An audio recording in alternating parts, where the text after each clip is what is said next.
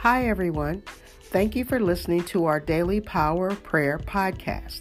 We hope these few moments of prayer and Bible reading will empower you to have faith in our Creator, live every day in God's Word, and inspire your family, your friends, and community to live for Jesus.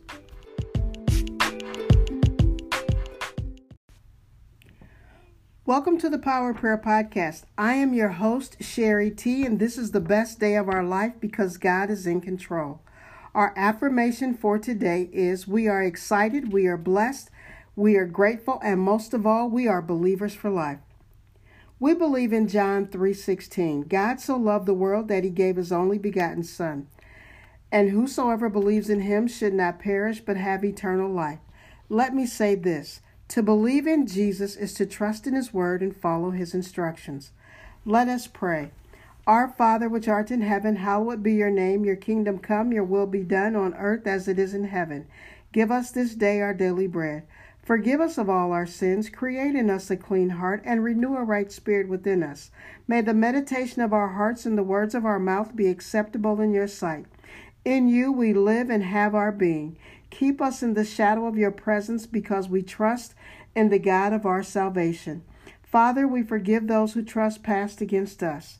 Today we put on the full armor of God in order to stand against the fiery darts and the satanic attacks which comes from the spiritual forces and evil of evil and those who walk in darkness. We speak to the principalities, authorities, powers, and rulers of wickedness and command them to take their hands off our family, friends, community, and our nation. Be blessing and power to our God, who is King of the universe, who has sanctified us with his commandments and commanded us to engross ourselves in your word.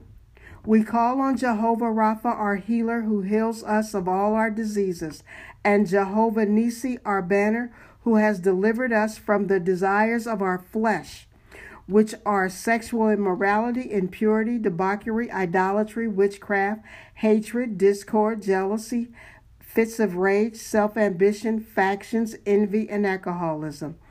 Father, we thank you because you have delivered us and you've satisfied us with good things. Salvation, prosperity, wisdom, knowledge, and understanding. Therefore, teach us your ways as we study your word.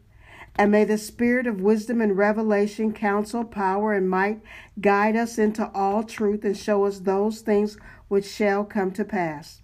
We plead the blood of Jesus over every unclean and perverse thought that comes from the pain of our past and declare that all negative words spoken against us no longer have power or dominion in our lives. In Jesus' name, amen. Our reading for today is Romans 2 17 through 29. Now, you, if you call yourself a Jew, if you rely on the law and boast in God, if you know his will and approve of what is superior because you are instructed by the law, if you are convinced that you are the guide for the blind and light for those who are in the dark, an instructor for the foolish, and the teacher of little children, because you have in the law the embodiment of knowledge and truth. You then, who teach others, do you not teach yourself? You who preach against stealing, do you steal? You who say that people should not commit adultery, do you commit adultery? You who abhor idols, do you rob temples? You who boast in the law, do you dishonor God by breaking the law? As it is written, God's name is blasphemed among the Gentiles because of you. Circumcision has value if you observe the law, but if you break the law, you become as though you have not been circumcised. So then, if those who are not circumcised keep the law's requirements, will they not be regarded as those who were circumcised? The one who is not circumcised physically and yet obeys the law will condemn you, who, even though you have the written code and circumcision, are a lawbreaker. A person is not a Jew who is one only outwardly nor is circumcision merely outward or physical. No, a person is a Jew who is one inwardly, and circumcision is circumcision of the heart, by the Spirit, not by the written code. Such a person's praise is not from other people, but from God. May God bless the hearing and the reading of His Word. Let me begin with a quote by Victoria Osteen. At the end of the day, what matters most to God, what moves His heart, isn't our fancy words, our impressive possessions, it's the condition of our hearts. I believe this quote is relevant to our text for today as we seek to answer the question Are we in need of a spiritual heart transplant? Are we in need of a spiritual heart transplant? There are three points in this text that will answer the question today. The first thing we will discover is that your birthright is no guarantee into heaven. Mm-hmm.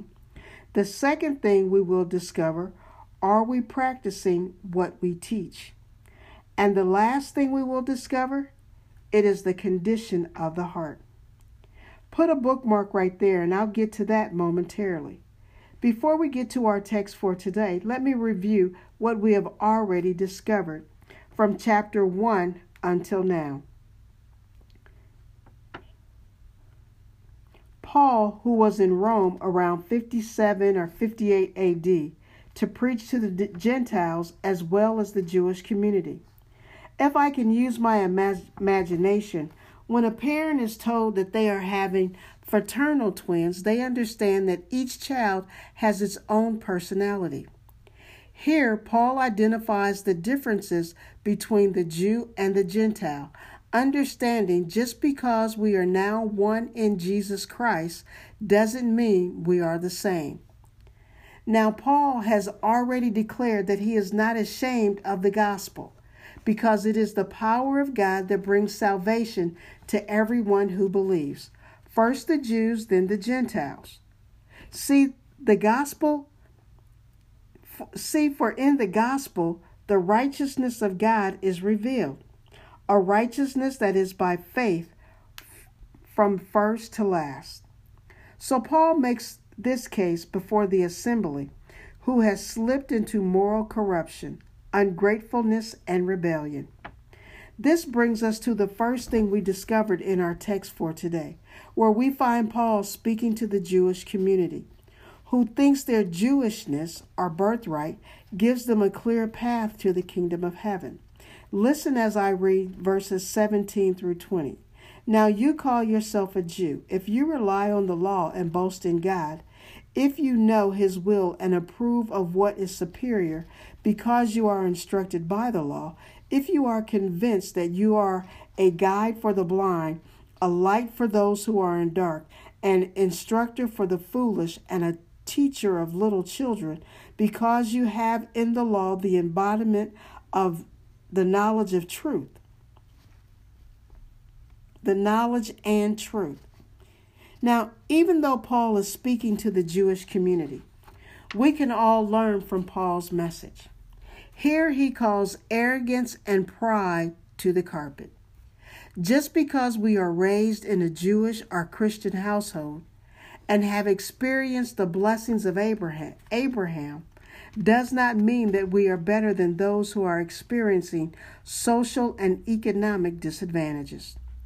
I am reminded when Nicodemus, who was a member of the Jewish community, went to Jesus by night and said, Rabbi, we know that you are a teacher who has come from God, because no one could perform the signs you are doing if God were not with him. Jesus replies to Nicodemus and says, that no one can see the kingdom of God unless they are born again.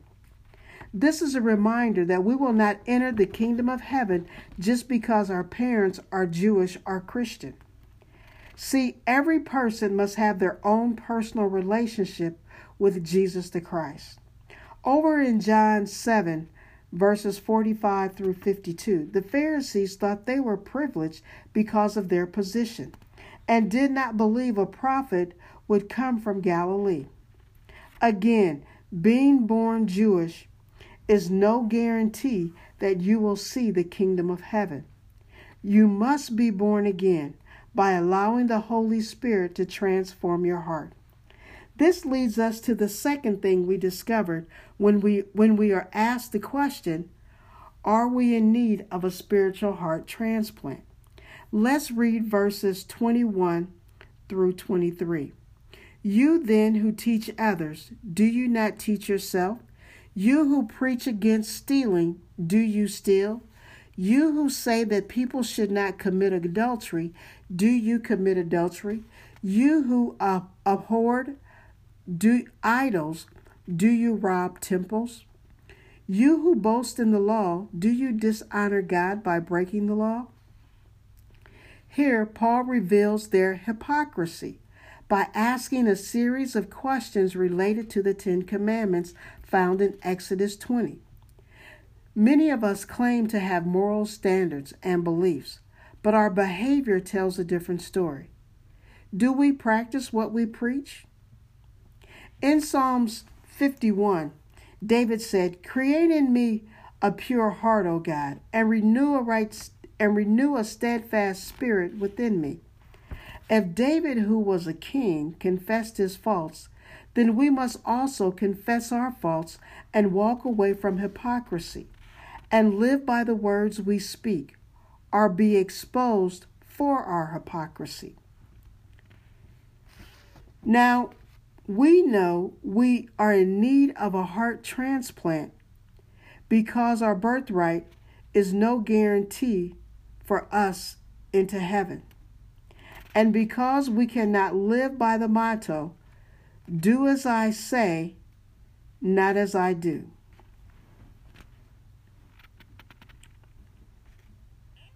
This leads us to the last thing we will discover from our text.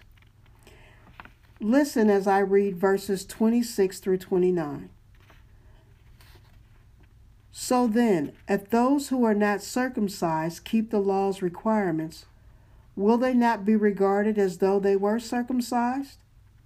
The one who is not circumcised physically and yet obeys the law will condemn you, even though you have the written code and circumcision, are you the are a lawbreaker? A person is not a Jew who is one only outwardly, nor is circumcision merely outward and physically. No, a person is a Jew who is one inwardly, and circumcision is circumcision of the heart, by the Spirit and not by the written code. Now, give me about 30 seconds and let me break this down for you. Here is why Paul said, A person is a Jew who is one inwardly, and circumcision is circumcision of the heart by the Spirit, not by the written code. Because the word Jew means one who gives thanks. Therefore, being born of Jewish heritage is more than a birthright, but it is the condition of your heart. Concerning the Gentiles, because the Holy Spirit searches our hearts and examines our minds, God will reward us according to our conduct and according to what our deeds deserve. Here are my final thoughts. Every person who God calls out of darkness will have a spiritual heart transplant. It happens when we have an encounter with Jesus Christ and repent for our arrogance, hypocrisy, and be transformed through the born again experience because the Holy Spirit has put His words in our hearts and minds. Let us pray. Blessed are you, King of the universe, who gave us the word of truth Jesus, our Messiah, we declare that heaven is your throne and earth is your footstool. Forgive us because we have trespassed against you. Cleanse our hearts from all unrighteousness and deliver us from evil. Continue to draw us to the living water and the bread of life. Do not remember the sins of our youth or our transgressions. May your will be done according to your loving kindness and tender mercies. Remember, you are the God of our salvation. Therefore, instruct sinners in the way, because you are good and just. Set everlasting life in our midst. Blessed are you, O Lord, giver of the word. In Jesus' name, amen.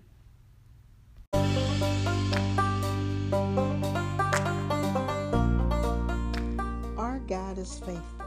The blood of Jesus is working in our favor. We trust only in our God.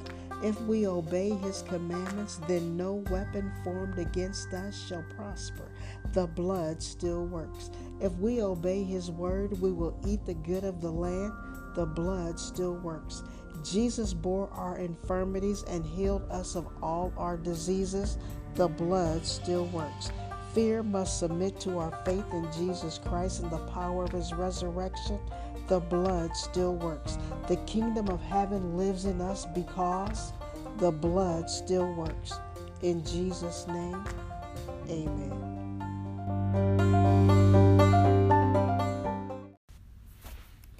Thanks for listening to the Power of Prayer Daily Podcast. Remember, John 3:16, for God so loved the world that he gave his only begotten son, that whosoever believed in him should not perish but have everlasting life.